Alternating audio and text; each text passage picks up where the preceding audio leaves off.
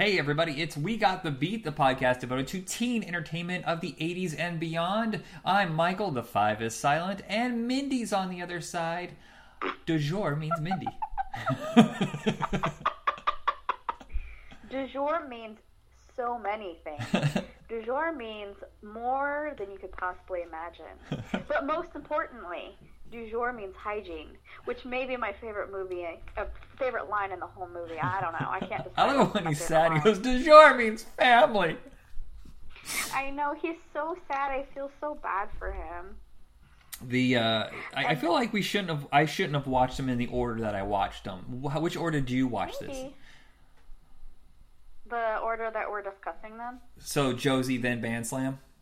Indeed. Okay, so I went with Band Slam first, and you're set up with such a wonderful, different tone that I wasn't prepared for the silliness of Josie and the Pussycats. So I should have done it first. So if you are going to do this double feature, I would suggest watching Josie first as a warm-up because there's some stuff in Band Slam that's a lot heavier. That's not to say there isn't some real emotion. There's some real complications in Josie and the Pussycats. I really don't think that Elfont and... Oh, crud. Who were the directors again? Deborah Kaplan and... I should look this up. Harry Elfont. Yeah, I think that they have a lot of silliness in their two movies, but there's also a lot of heart. And I think it gets... people don't notice it. There is also a message there, but the way they go about it is, there's so much silliness that if you didn't want to see it, you wouldn't, you know? Yeah. You know what's interesting is that Archie does not come out. There's never been an Archie movie. There's been the cartoons and the TV show, and I think there was like one reunion movie where they were adults or something back in the 90s, but...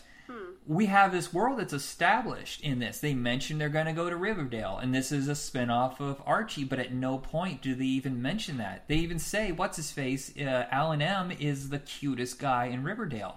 So making notice. They live in Riverdale. I mean, everything starts in Riverdale.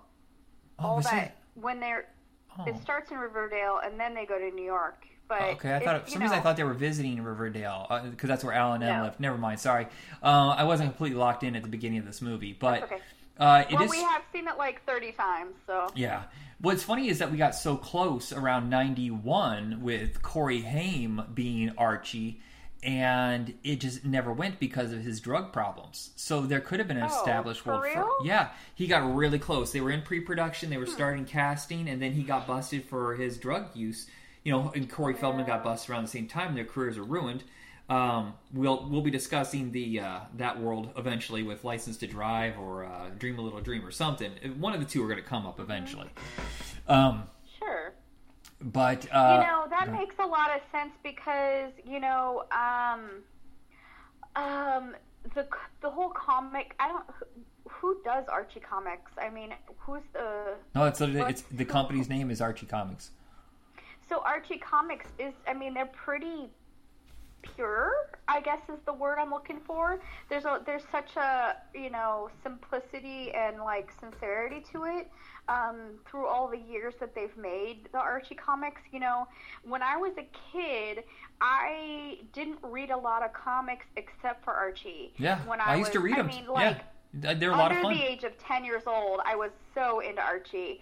So I'm pretty familiar with, that world, not quite as much with Josie and the Pussycats, although, of course, they made appearances, but it's certainly not because I was like a, diehard Josie and the Pussycats fan that I really wanted to see this movie, but I didn't see it at the theater because I don't think it had much of a run, but dang, when it came out on video, I was like, yes. I thought you had seen it in the theaters because you must have seen it on video somewhere else before you and I watched it together because you already knew and you were telling me it was such a great movie and I was like, okay, I'll watch it. Well, I think when it came out on video, I was in college. I was doing a lot of shit that you didn't know about. That's true. Well, no, I thought at this point you had moved back home, but I can't remember when you moved back, what year that was. I can't remember exactly what year it was. Maybe it was... I don't know. Let's not go too far down that well. But so for me, I think part of it was the fact that it was from the directors of Can't Hardly Wait, which we had already been massive fans of and seen a bazillion times. But it was the rise of the girl rock thing. You know, we had a small period like in the late 70s, early 80s with like the Runaways and Go-Go's and Pat Benatar and stuff like that. But it kind of faded away. But you look at the late 90s, early 2000s, and I think the girl rock revival was basically a call to, hey, we're not all Spice Girl kind of music. And that's when you got like the Donna, Sahara Hot Nights, Avril Lavigne.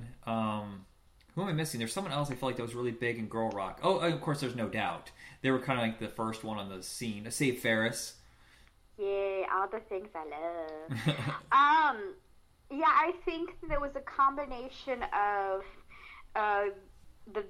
liking so much the first movie by those directors, and also just the fact that it appeared to be and was very music heavy, you know, and we have said many times how we're uber fans of, you know, I am a huge musical fan, but also just movies that are based, you know, music is very huge part of the plot. It's just something that's very appealing to me. I don't know why, it just is. So, I have seen this movie at least 20 times, at least once for every year it's been out. We are 6 days away from its 20th anniversary of its release, which is part of the reason why we're doing this now, just because the timing's so lovely. But I think a lot of people think this is a really dumb movie, but I just think that it is so much fun. It's so, yeah, I don't understand the dumb part, because what they're doing satirically there's underneath to it. Yeah, there's sincerity, but there's also a lot of satire about how things are marketed, and this is during that teen, the pop band craze, and it's kind of poking fun at that before anybody else was really doing that. And so underneath all the silliness, which I think the silliness is actually really well done. I can't believe that somehow, I forgot her name, the one that no one likes. Tara Reid. Tara Reid? Yes, Tara Reid is usually god-awful in every single last fucking thing that she's ever been in, but she plays dumb. It's so sweet, adorable. Yeah, you cannot play dumb. That if you're already dumb. You cannot play dumb if you're already dumb. In order to get it right, I don't think she's dumb at all. I think she's just made some bad choices in her personal life, and that's totally, unfortunately, crapped on her career. Yeah.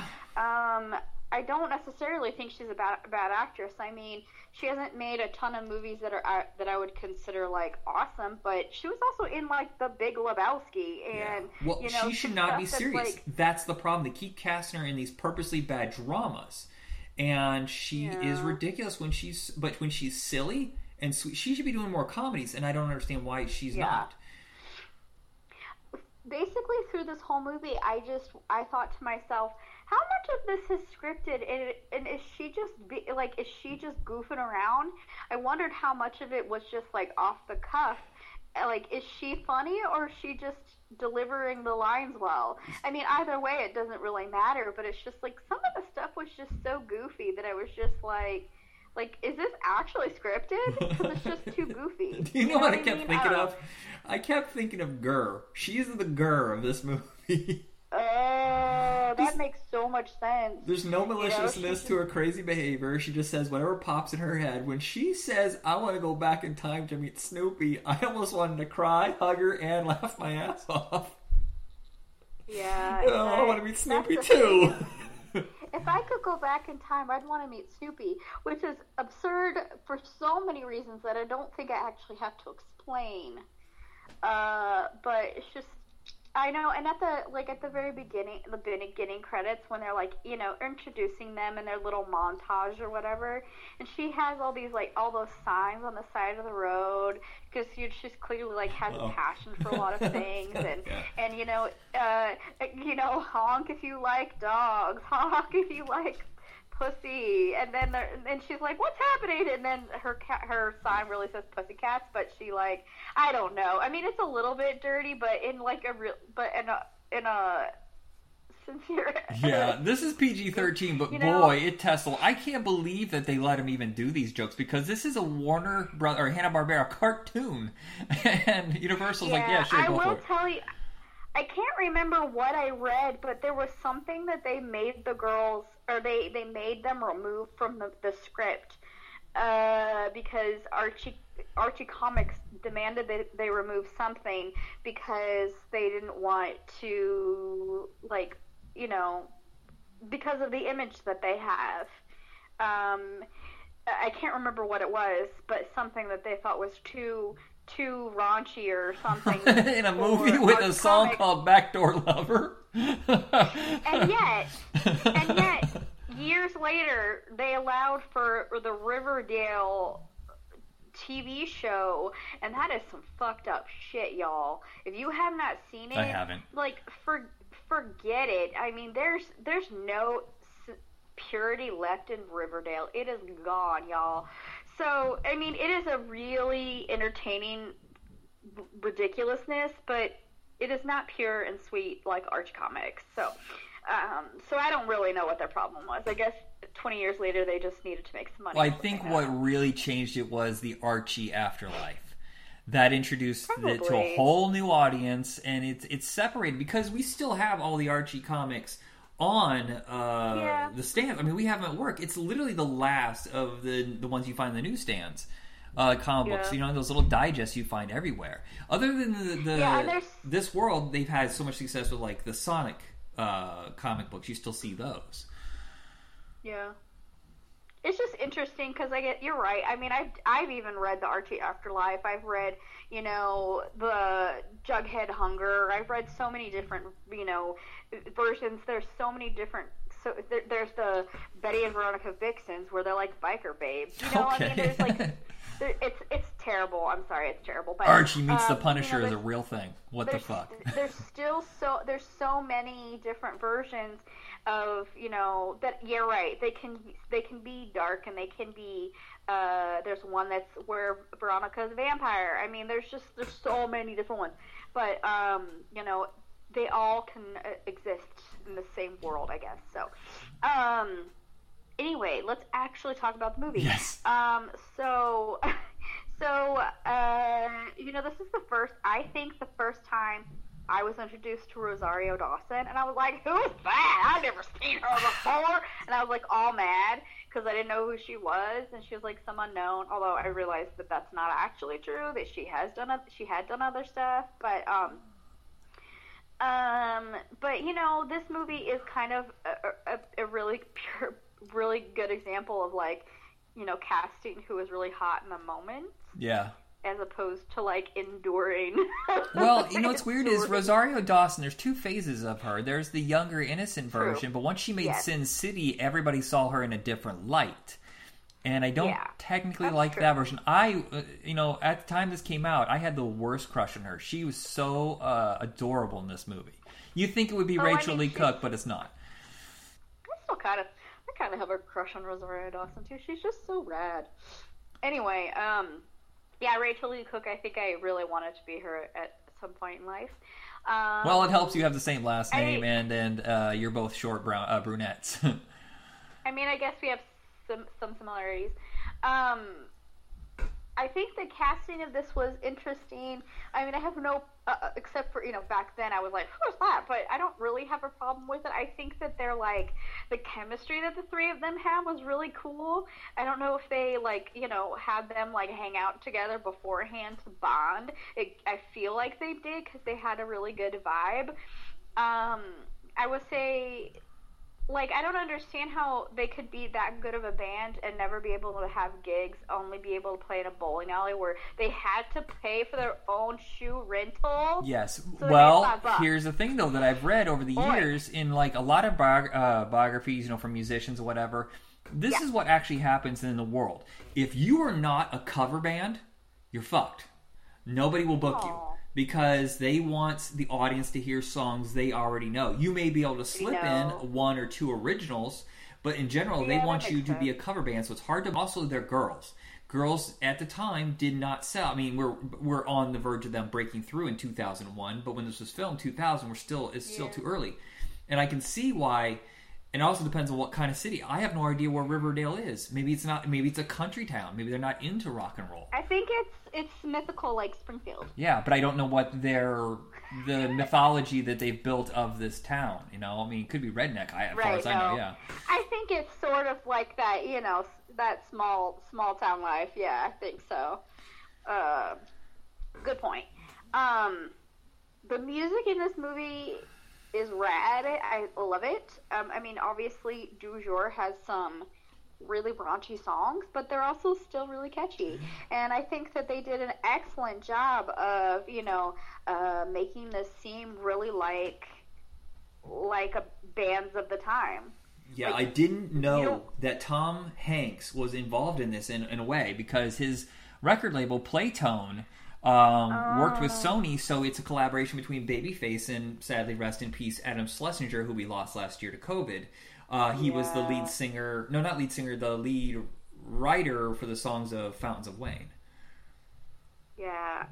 You know what's super funny is I did not know until this most recent watch of the movie that the whole, like, Behind the Music thing with, like, Captain and Tennille, that was, like, Babyface. Yeah, what is it, Captain? What's his real name? Captain Tennille and it was like and the chief. What was it? Anyway, I don't know what Babyface. It's something Edmonds. I can't remember. I think it's Edmonds or something like that. Yeah. I did not know that was him until like this time, and I was just like, oh damn. So that just made it a little bit more fun. Like, they did so many things to poke fun at, like, the popularity of the time. Like, MTV, VH1, Behind the Music, you know... The boy bands, like, the fucking endless amount... Records. What was I gonna say? The commercial placement. You know, there's so much product placement in this movie. Oh, my God. What's funny is, you know what's helpful... Like, sorry. That's the point. Yeah, it was also helpful to the budget, honestly, because they had those guys actually did pay to have that stuff in the movie. Therefore, you got the joke and the money. Right. Brilliant. Yeah, and you know the casting of the guys in the boy band were just like, you know, they weren't in very much, but they're hilarious. And we're having a Can't Hardly Wait reunion with a lot of these guys. Well, I think all of these guys, were in the band in Can't Hardly Wait. Except for Alexander Martin, who was the kitty cat. Yes. Yes. Interestingly, or not, I don't know. You don't like it? Fuck you. What was I going to say? What's his name? Was married to Deborah Kaplan. What's his name? I can do it. Breckenmeyer. It was and anyway, that was just really that whole thing was really funny. Like the oh, you do the thing with the fingers. Like, oh my God! Could you tell him to stop doing the face? That's the face. I've been doing it. You know, it's just like, and then they're like, maybe your mama should have given you a better face. I don't know. Just like the whole like argument was so stupid, and their banter, and then like the whole, you know, just the whole like manipulation. But it was also the stupidest reasons and the most like immature stuff. I mean. Kudos to, you know, our villains in this movie for just, like, embracing the absurdity. I think Alan Cumming and Parker Posey, like, the whole thing is just ridiculous. Yes. It's almost a parody. It rides that line of, like, being an airplane hotshot-style parody, but doesn't go over that edge. Right. I just, like, so different from, like, any of the other roles that they play. I mean, Alan Cumming is, like, kind of a serious guy, although, I mean, he's definitely taken turns, like, you know, X-Men and stuff like that, so he's not afraid to try different things, but to me, I consider him kind of a more serious actor Just, I don't know, just to see him play, like, such a, just a silly villain, it was just, like, it was a lot of fun. And, you know, this is probably the first time I was introduced to, like, Paolo Costanzo, although he's done a lot of other stuff, and I think, you know, I don't know if he was on, like, Road Trip right before that, and he had that show with, like, Matt LeBlanc, I think. Did you go see that, Joey? Did you go see a taping of that? No. I'm sure I thought you did. I thought you went down with Mom and saw. Okay. Dude, I remember what I know, dude. No, I did not. He was like his nephew, I guess, just several years later. So this was my first introduction to him, and then got to know him years later when he was on a very long run of Royal Pains on the USA Channel. I don't know if you never seen that or not, no. But this is the first time I saw Missy Pyle, who became kind of a thing for a while in these kind of comedies. Oh, I mean, she's just so, like, obnoxious and irritating, and there's so many, like, if you really watch the shit that goes on, like, kind of in the background of the scenes, especially the very first scene where they introduce them in, like, the kitchen, there's, like, a ton of, like, mistakes and inconsistencies with the things that she's doing. I don't know if you go back and watch it. Okay. Just watch her. It's so weird because there's like, I mean, she's doing these things with her hands, and then they cut away and then cut back to her, and she's doing something completely different. And it's just like, I don't know. It's just weird. I realize that, you know, sometimes movies have those kinds of things. And anyway, but she was super annoying, and I wanted to punch her in the face through the entire movie. And I did love the, like, tongue-in-cheek stuff where they're on the plane, and he's like, "Why are you here?" She's like, "Because it was in the comics." And he's like, "What?"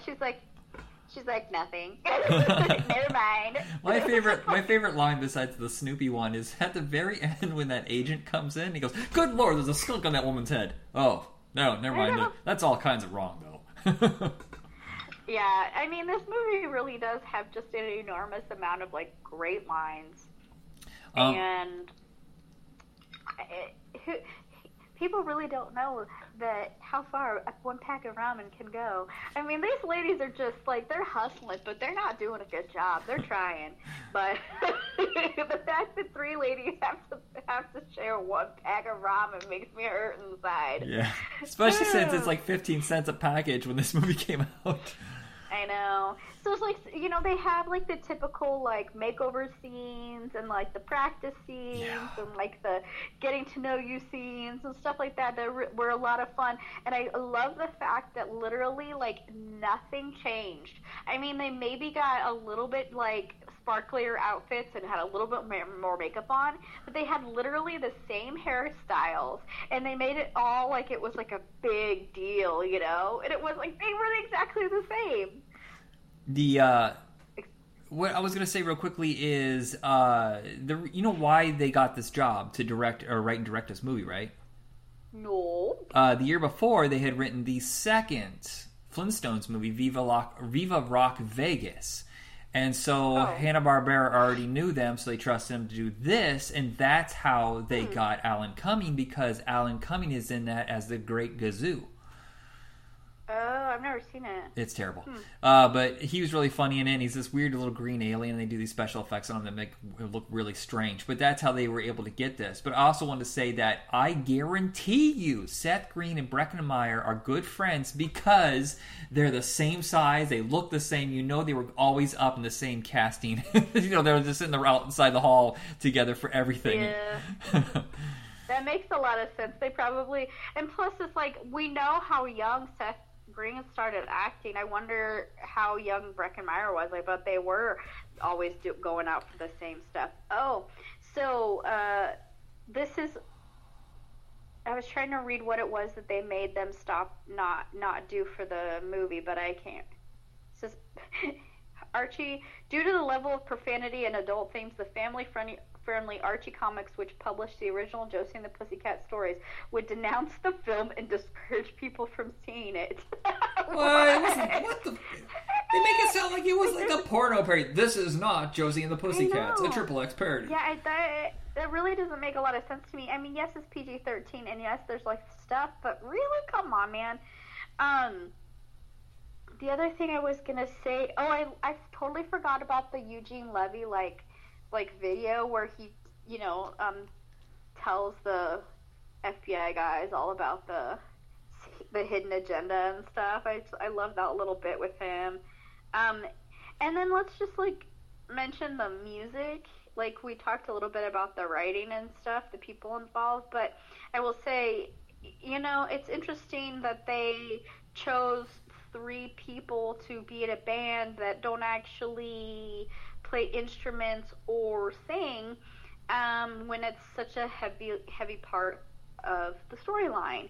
The voice of Josie is the lead singer of Letters to Cleo, Kay Hanley, which I don't know that a lot of people know Letters to Cleo. That was literally ask you. I know the name. What are they famous for?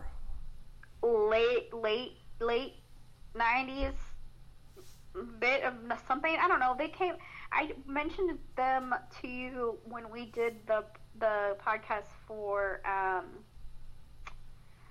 10 Things I Hate About You, because there was that's the band that I think that was playing in the club when he like happens to see, oh no, that was the Raincoats, wasn't it? Oh no, they were the ones playing in the club, I think, when they had that scene there, and then they had some music on the soundtrack. I don't really know. They must have had a couple of songs in the 90s, but I don't really think that they're really, like, were ever that big. So I'm not sure. Okay. Jane Whelan wrote one of these songs. Actually, she wrote more than one of these songs from the Go-Go's. Wow. They have a lot of people. They must have put a lot of money into this album. The album sold very well, considering the movie was not very successful. Yeah. I might still. Oh yeah. One of the songs was also Adam Duritz helped write one of the songs too. Is that Counting Crows? Yeah, man. Okay. Yeah. I should know this. I know, but it's all right, man. You know, that wasn't your favorite band in the 90s. It was mine. Why did I hate them so much? I love them now. They're fine. Just something about, I don't know. I think I've seen them, like, more than almost any other band I've ever seen. Wow. Live. And that's the total of, like, 2 times. Okay, never mind. I think I've actually seen Death Cab for Cutie 3 times, I think. So I think I've seen them the most. Anyway.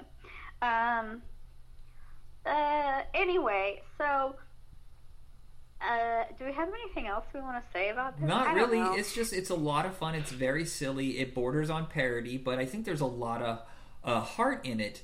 And this is the liveliest I think you're ever going to see Rachel Lee Cook. She was not exactly known for being... No, she was like kind of more subdued. Yes, like, not stone-faced. Well, she did that. Remember that pilot for the show Fearless or whatever she did?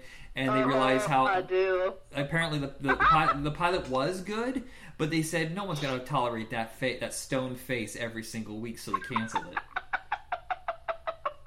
Oh, I'm sorry. That's really funny. I know I 100% remember watching that.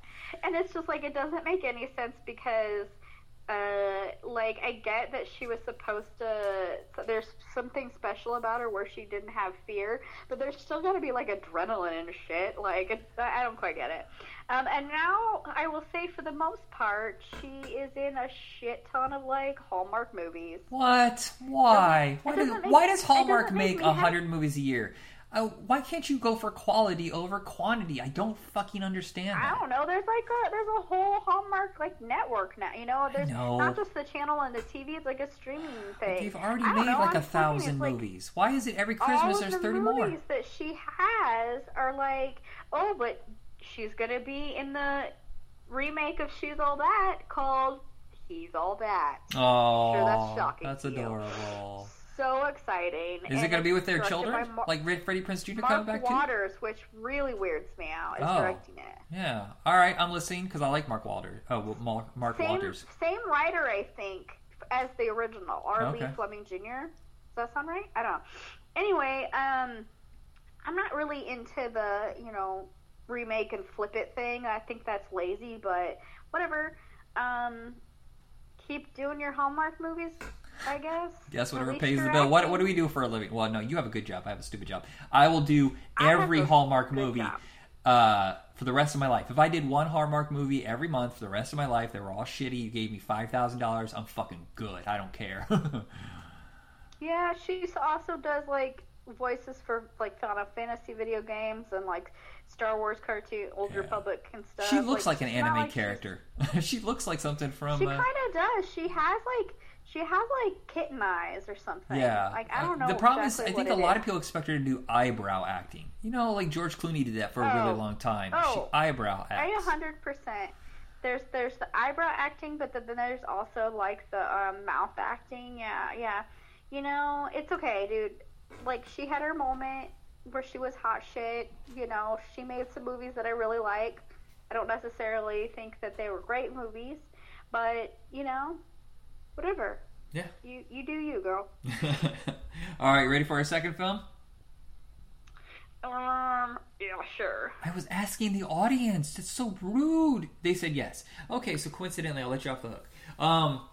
Band Slam is our second film, a movie I knew nothing about. I may have seen it like once, like on a Friday, where it's like, hey, $5 weekend specials. Like, what the fuck is Band Slam? Yeah, and you put a lot of trust in me to suggest this as the partner. Yeah. I don't think I failed you. No, I love this movie. This is the best of the duo. I shouldn't have watched them in the order because there's so much more dramatic weight to this.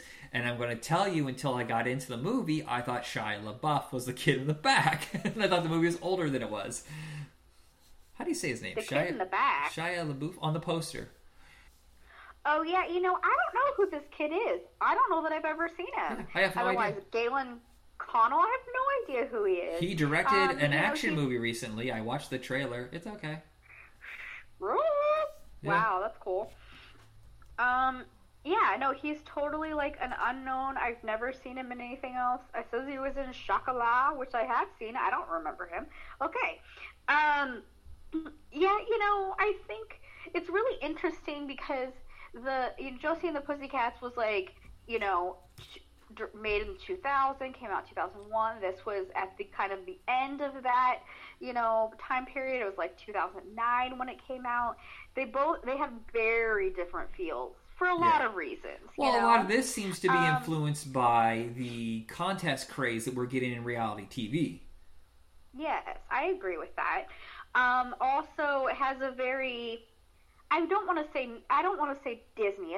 I mean, there are some Disney kids in this, you know, a little more grown up, but some of these kids were Disney kids, but also it has more of a, like, Nick feel, where it's a little bit more mature and, you know, but still, I mean, it's still PG. I mean, it's, you know, not... There's nothing bad in it, but you're right. There is definitely a seriousness to this storyline. It also has a message, a very different message, but, you know, a really valuable one. The guy who directed this movie, Todd Graff, he, I think only thing he had directed before this was Camp, which you maybe have not seen, and a lot of people haven't seen, but for, like, musical theater nerds, this is kind of like gold. This is like the first movie that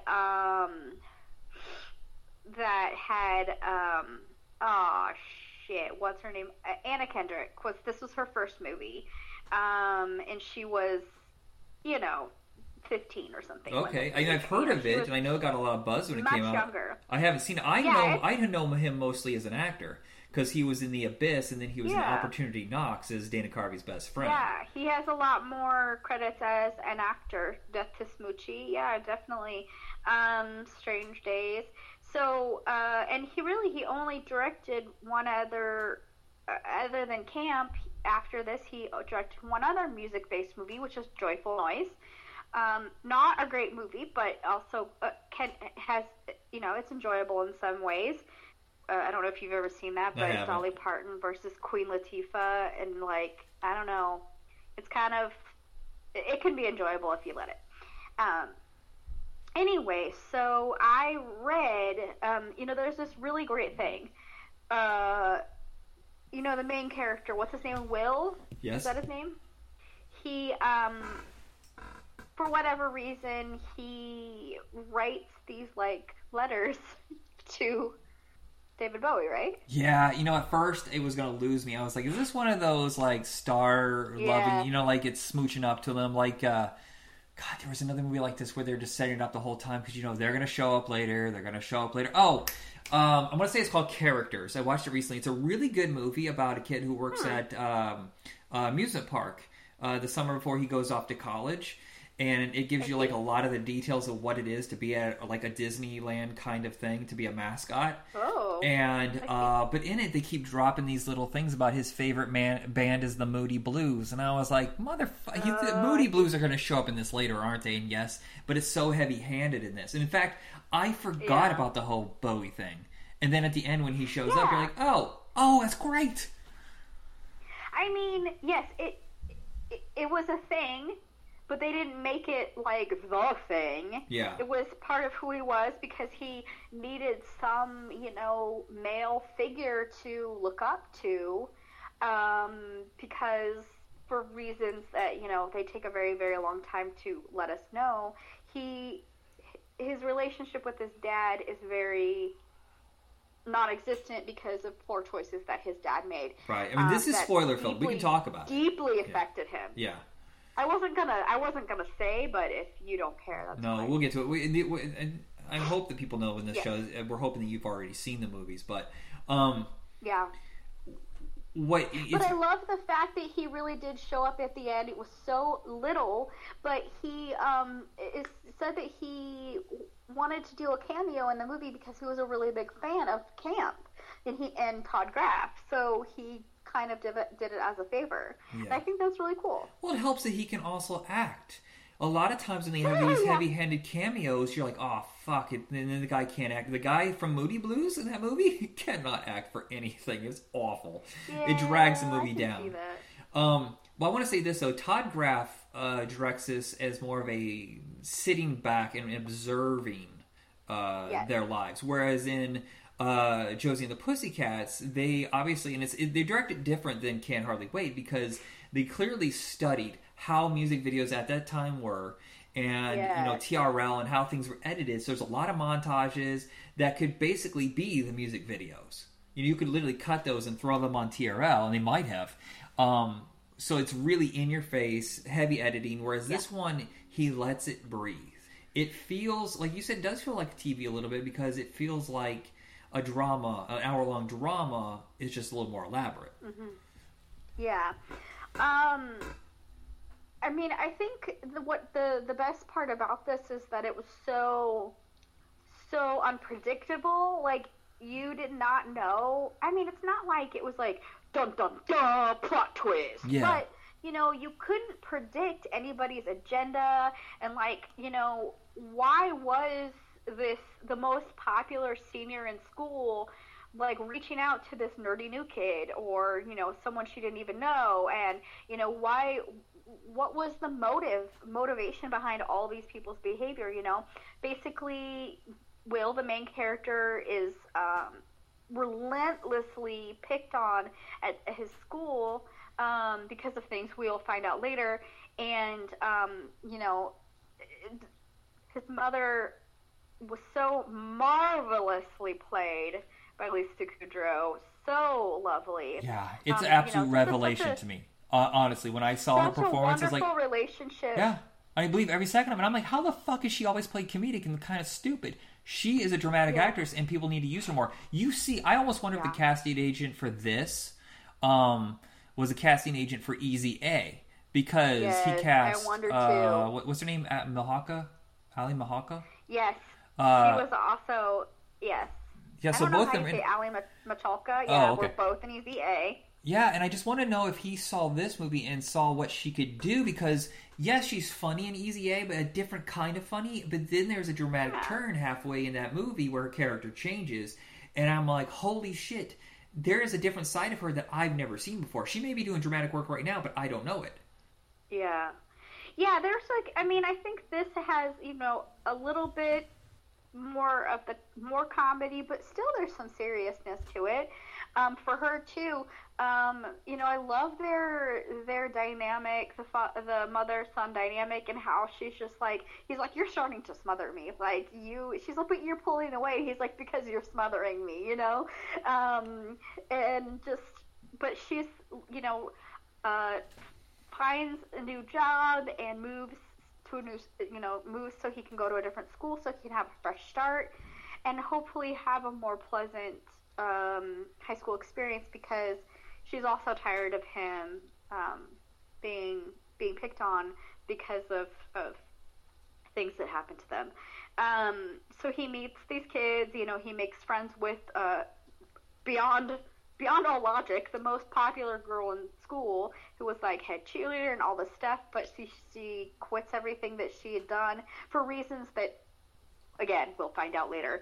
And then, you know, this strange, moody girl he meets named Sam, the Five is Silent, which is just brilliant and amazing. And I love Vanessa Hudgens, and she's, you know, I think people think of her in a certain way, and I wish that they'd give her a little bit more room. Yeah, I honestly was surprised by this, and I believed her. I kept thinking, now these two are going to get together? No way. But then you realize how fucking weird she is, that she's just kind of withdrawn.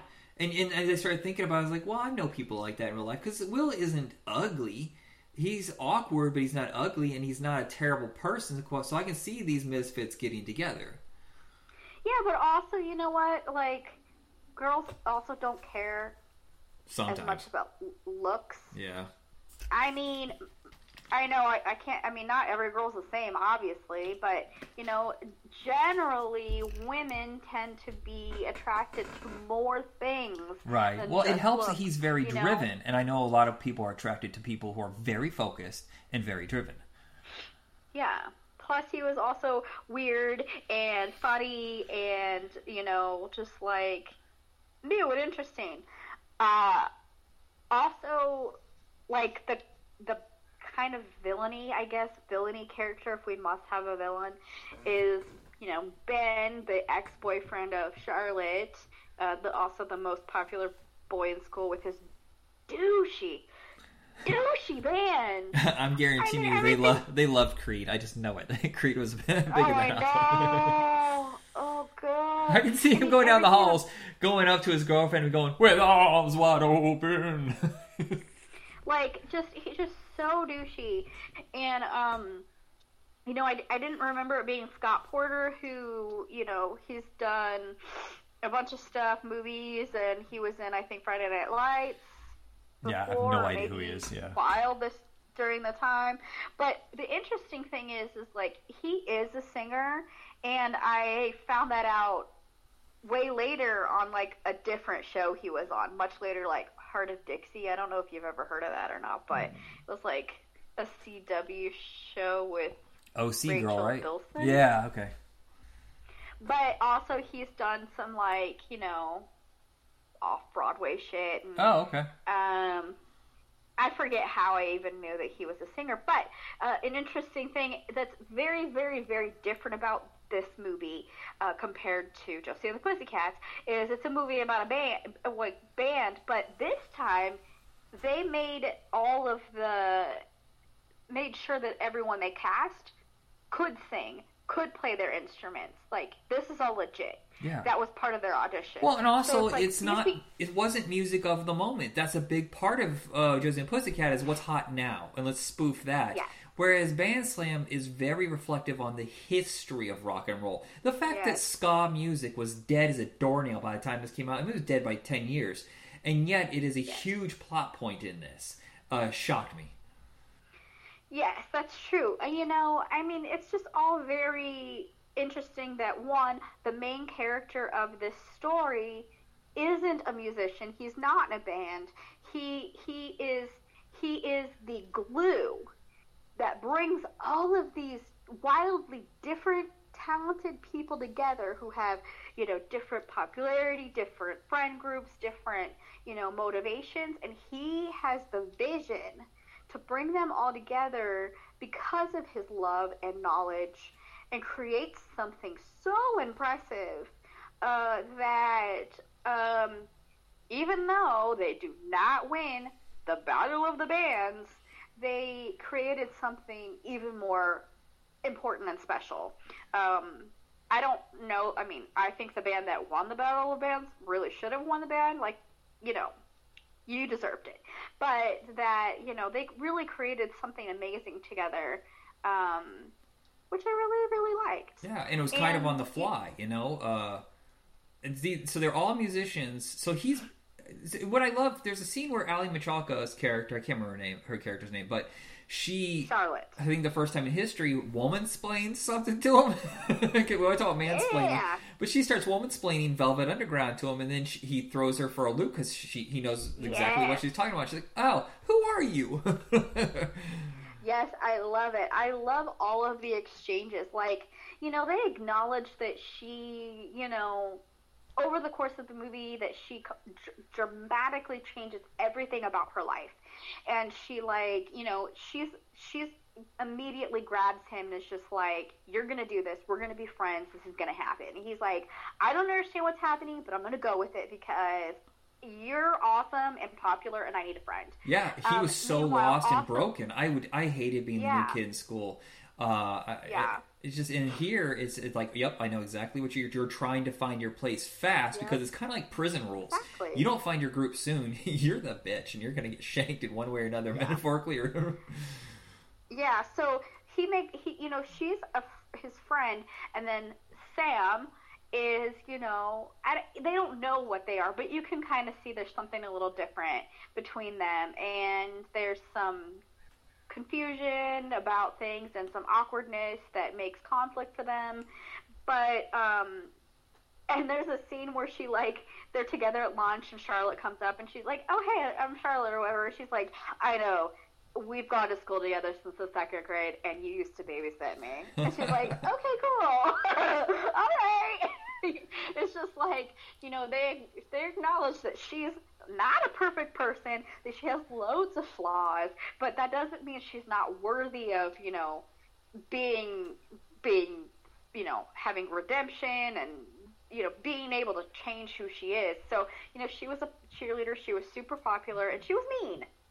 And, you know, the boyfriend is a dick who is just, like I said, just so... just lame as hell. Yeah, and he's such he's obsessed with bringing Will down. He wants to know who he is, you know, where he came from, why did he leave, and stuff like that, so that he can destroy him. And that's a big plot point, too, that we get to later when it nearly destroys him. It is so close to destroying him, and he rises up and changes the game. He uses that to power himself. And that scene almost wrecks me. Yeah, I almost started crying. Yeah.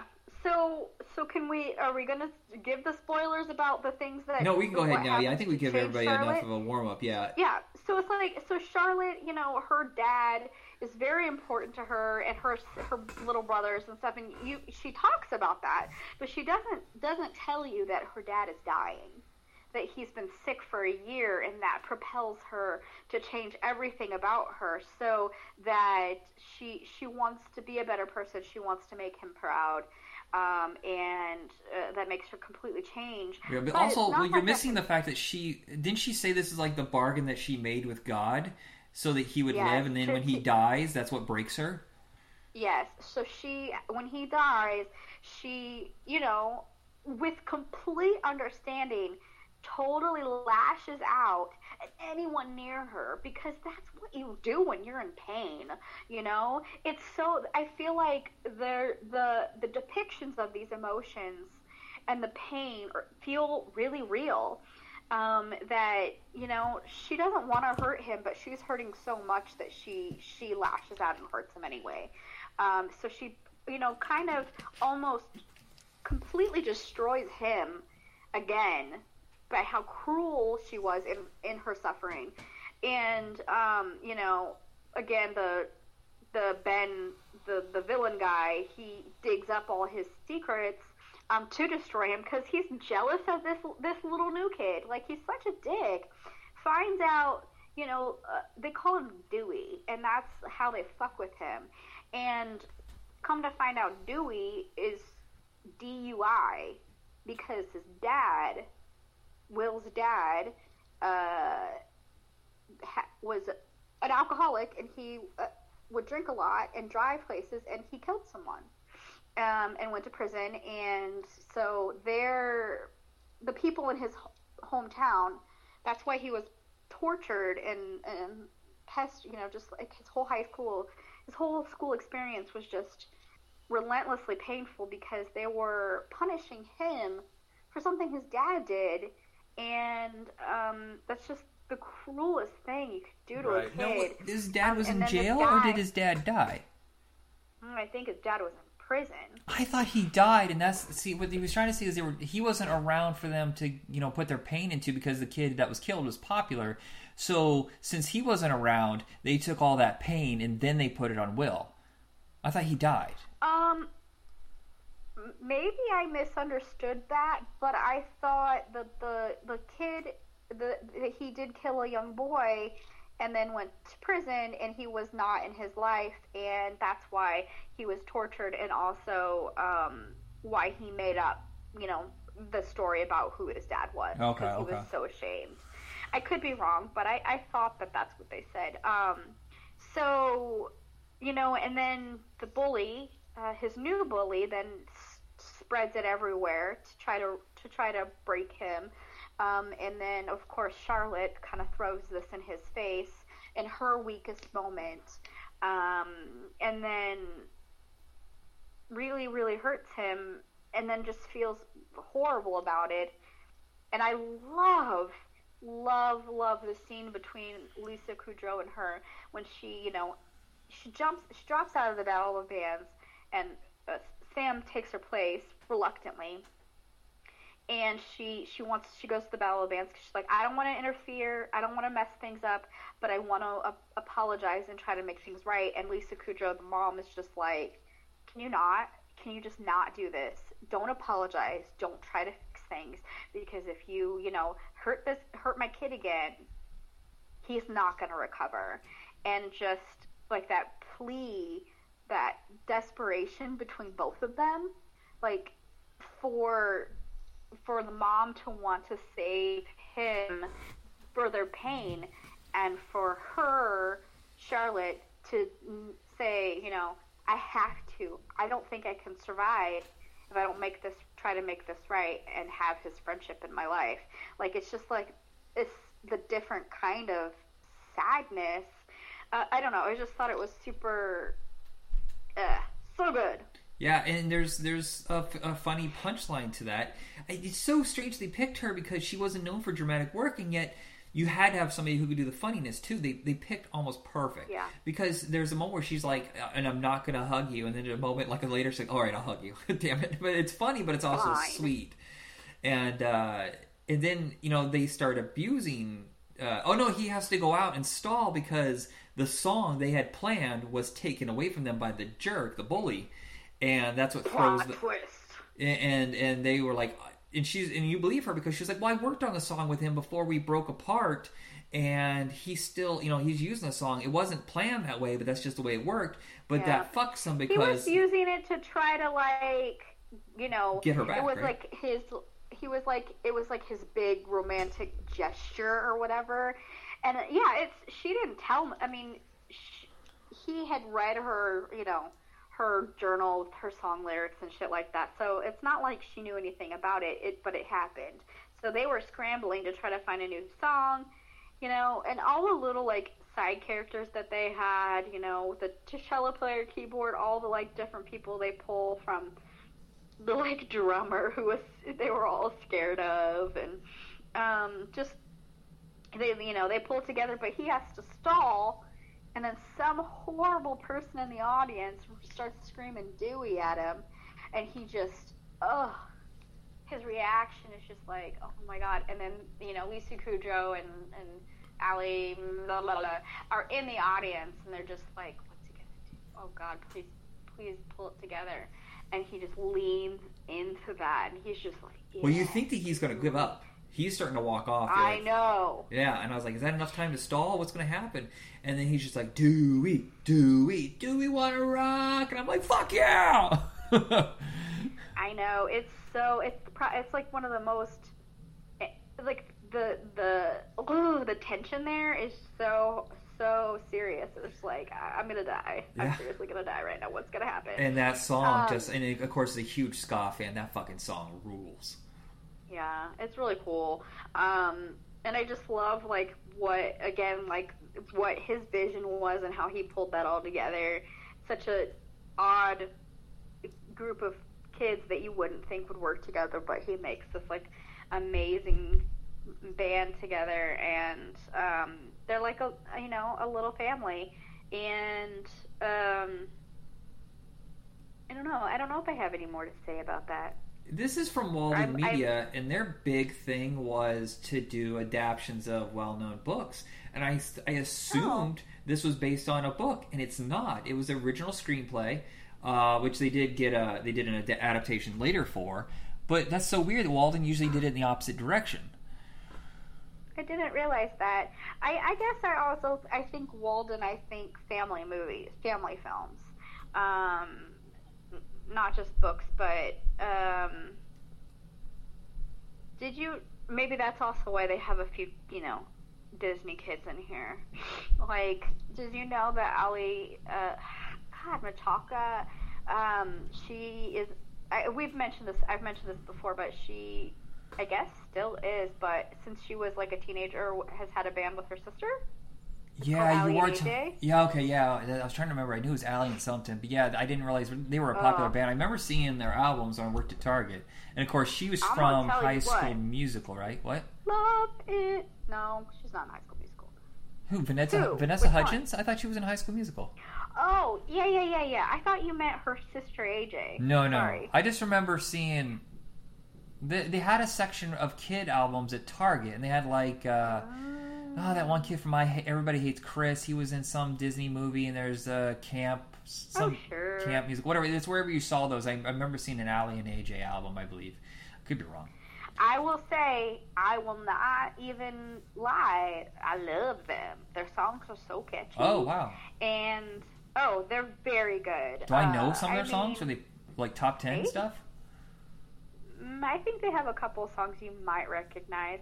But I just think that they're, they write their songs, they play their own instruments, they, considering, teeny kind of bands, I found them pretty impressive comparatively. But, she's done a ton of stuff beyond the Disney years. Okay. She wasn't, I guess, got her start in, like, Phil of the Future. And then, but she was on, like, she's been on the MacGyver remake for 4 years. Huh. Also, at the same time, she was on iZombie for four or five seasons, which she was super great in. But yeah, she's a great actress. But also, like, her and her sister really are very musically talented, and I really appreciate the direction that they went with this movie, and actually. Wanting their stars to be able to sing and play the instruments. There's a kid in this. Ruins the movie, but go ahead. There's a kid in this. Bugs? Yes, who looks like a Toad. He looks like the Toad character from the Mario games. But I honestly thought that was the guy in Pink Spiders. The drummer that's really kind of goony looking. I thought that was him, and I looked up. I was like, oh no, they look totally different. Like, I'll have to look him up. I mean, I know him from a few things. There was, like, a period of time where he was, like, in a whole bunch of stuff. Yeah, I feel like I saw him a bunch for a while around that age, and then I never saw him again. The movie, or what I first knew him from, but I think it was around the same time, was the HBO show with Thomas Jane called Hung. Oh, okay. Have you ever seen that? Yeah, I've seen the first couple seasons. He played his son in that, and I think it was around the same time, but... I think that's what I most knew him from, but I haven't really seen him. I mean, I think that, with a lot of, like, teen actors, it's like, they're often, like, all over the place for a short period of time, and then, just because they're, like, what's hot or whatever, I don't know. Yeah, well, sometimes it's just something they're entertaining for a while, and they go off and do something else. Like, obviously, this kid, Galen Connell was more interested in behind the scenes instead of being in front of it, and that happens to a lot of actors. Did you ever see Mr. Belvedere, Wesley, the little boy? what about him? He is now like a producer and writer, director, whatever, and he does his own independent stuff. And sometimes people are more interested in being behind the scenes than in front of the camera. Yeah, no, that's cool. I want to say, you know what? That bug guy kind of reminds me of like Clark Duke. Yes. But also in the same, he was like everywhere for a bit because, you know, they thought he was funny and he served a purpose, but I don't really see him that much anymore. It's kind of the same idea, I guess. But yeah, well, Clark Duke's a director now, too. Yeah, he just did Arkansas. Woo. Cool. Good job, buddy. So, I guess the wrap-up is... Well, you said you wanted to say something. One last thing. The writer Josh Kagan, he started off on this... It's so weird looking at what he started off on and how he got to this point. He started writing a cartoon series for MTV called Undergrads, which is brain-dead, stupid fluff. It's okay, but there's no emotional depth. And to see him go from that to this is shocking. But you know what he wrote after this, which I absolutely love? The Duff? The Duff is fucking great. Is The Duff, would that go well with something like Can't Buy Me Love? It feels like something in that realm. Or, yeah. One of those, like, kind of makeover things, like maybe She's All That, or, yeah, I think so. But, you know, yeah, I was just seeing that he wrote The Duff, which I really, really enjoy. So we definitely need to talk about that. But, yeah, that is a huge... huge change. So good job to you, sir. He clearly does a lot of Disney stuff. He did the Kim Possible live action movie, a new one that I just saw. I mean, I haven't seen it, but I noticed it on the Disney Plus channel, Upside Down Magic. So he's doing stuff, but mostly family friendly things now. So basically the wrap up is, you know, two movies about music that are, you know, obviously teen-friendly, very different approaches, very different vibe of the early 2000s, end of 2000s. Different messages, but they both definitely have them. And I would just say that they're both very enjoyable, but for very different reasons. Yeah. If you really want to see a movie with a lot of heart, watch Band Slam, and I don't really think a lot of people have seen it. I even know how I have seen it or how it came on my radar, but it's so worthy of a watch. It's very underrated. So. Yeah. Well, and Josie and the Pussycats about a band that's already made that gets unmade, and Band Slam is about a band that has already deteriorated and they try to rebuild something out of the ashes. Yeah. I'd still say Band Slam's the better one, but if you just want a fun, silly time, and there is some heart and satire that has some brains to it in Josie and the Pussycats. Don't let the fucking critics... I read some of the reviews, and they were brutal. I don't know what was up their butt about that movie. Yeah, I don't think we're watching the same movie. Or maybe it's just because they're so much older and they don't get it. Because we were watching MTV, we were listening to these bands, so we got what they were parodying. Maybe people that were watching this didn't get it. Yeah, maybe not. Maybe they didn't. All right, everybody. Check us out on Facebook under Video Night Podcast. You'll find all our episodes there. And du jour means goodbye. What is du jour? What do you want to say? Du jour means fuck off.